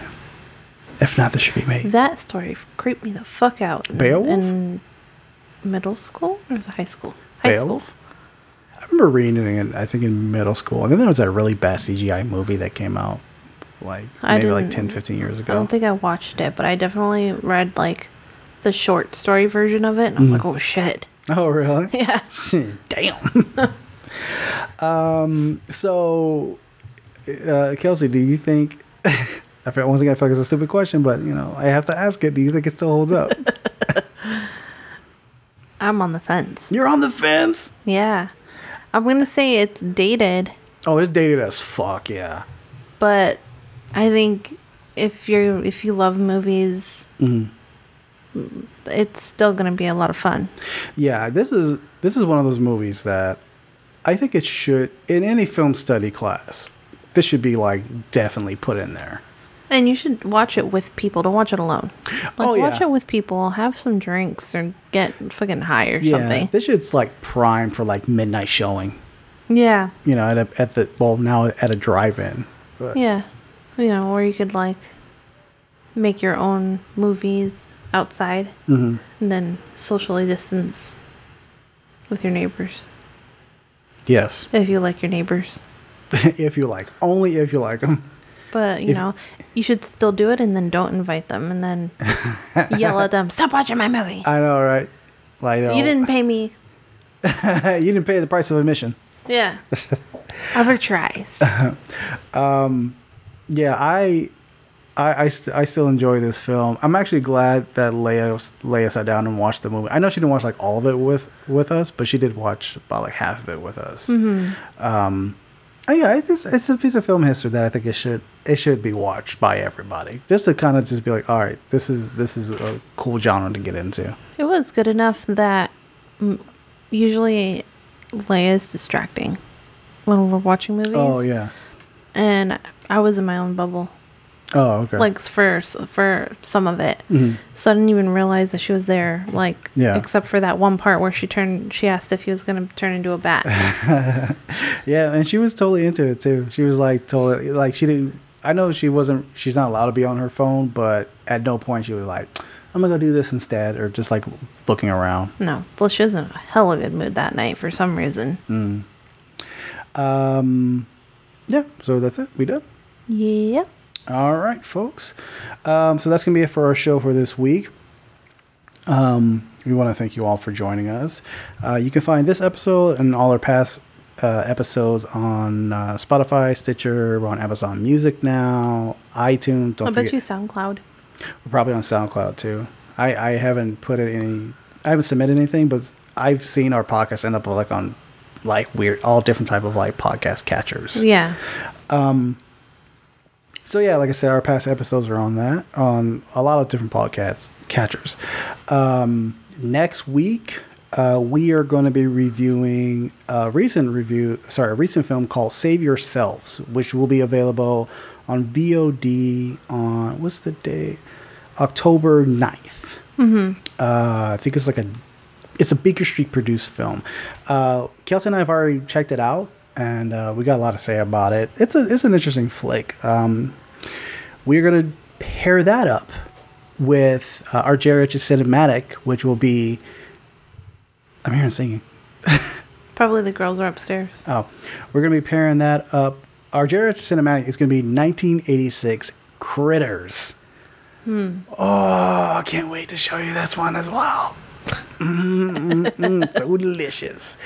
Um, Critters is available to rent on Amazon, YouTube, Apple TV, and on Google Play. On that episode, we are going to have another guest. Uh, last week we had our buddy James.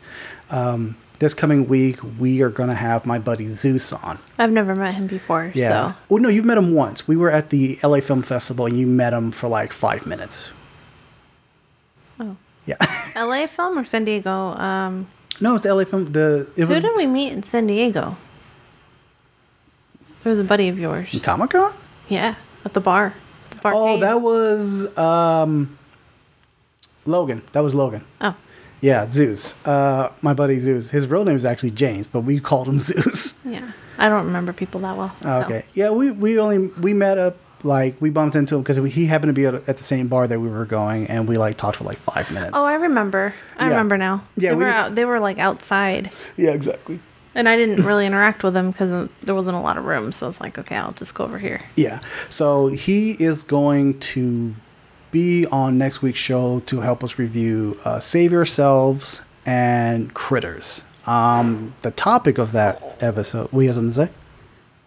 Well, you have a topic, and my brain has a different topic. What, okay, what's, your- what's your topic? Silent but deadly. Hmm. Because I haven't seen critters yet, and I'm sure they're not silent. Oh, but oh, they're definitely not silent. But- but I do like that sounds. Oh God, a fart joke. Thanks. anyway, the topic for next week would be like mine's gonna be any better. Don't pet the poofs. Yeah. What? I keep thinking you're gonna say something. You come to I was mic. going to, but you know, and you're just gonna be like, No, give it to me. Just do it anyway. Well, after my my topic, and then you saying your topic, it just kind of sounds like people farting on themselves, Oh my on their hands. Whatever. uh, yeah, so please join us uh, for that episode next week. Um, so yeah, we want to make sure you guys are safe out there. You know, wash your hands, put on your damn mask. The economy is going to be crashing soon because we got an idiot who's a super spreader now. So whatever. Yep. Um, I like I read one article that goes he went back to the White House and then addressed the public and whipped his mask off. Like God. Really, dude. Good thing it's not a political podcast. We we just be going nuts right now. um, so yeah, like I said, uh, you know, we we can beat this pandemic, folks. We can beat it. It's now almost it's it's we're coming up to close to a year on You know what I this thought about yesterday? What? This is the reason why zombie events are always the end of the world in the movies. Mm-hmm. Always. Yeah. And it's always America's fault. Yeah. Fucking New Zealand, they they rarely have a case now. They're living their lives like whatever, while people are- have lost their jobs and they're losing their homes. Yep. Um, but anyway, sorry, sorry, sorry. Uh, so yeah, that's gonna be it for our show. Um, but I'm gonna leave you guys off with a very delightful story. Um, growing up, I grew up in Fontana. For all you Fontana folks, you know, hearing me out there, you know, y'all know what I'll be talking about in a second. Uh, I was riding, and every morning I would ride the school bus to school during my high school years. Um, but there was always this guy on the corner on the corner of, of a street. He would wear like these yellow sweats and he would be like bouncing this basketball around, right? And always on time. Like we would drive by that neighborhood around like seven or seven thirty. He would be out there just bouncing the ball, but he'd be like shouting at somebody who's not there, just like bouncing ball, like like like he's almost like, yeah, come on, come on, yeah, I'm gonna I'm gonna ball you up, I'm gonna ball. you." Like he's looking for like a challenger just to walk by at seven in the morning on a weekday, right? and to this is what all you wear, uh, like uh, probably like Nikes, yellow sweats, like bright yellow sweats, and no shirt. Seven o'clock in the morning on a weekday, shoes and yellow sweats, basketball, looking for a challenge. Mind you, he was like cut too. He was fit as fuck. Mm-hmm. Okay, and one of my friends who who like finally knows, he was like, "Yo, what's what's up with that guy? Like, is he on drugs? Is this why he's doing this?" And I remember looking at him, looking at my friend, and I had I must have just seen Blacula because the next words that came out of my mouth was, "Nah, man, that is one strange dude."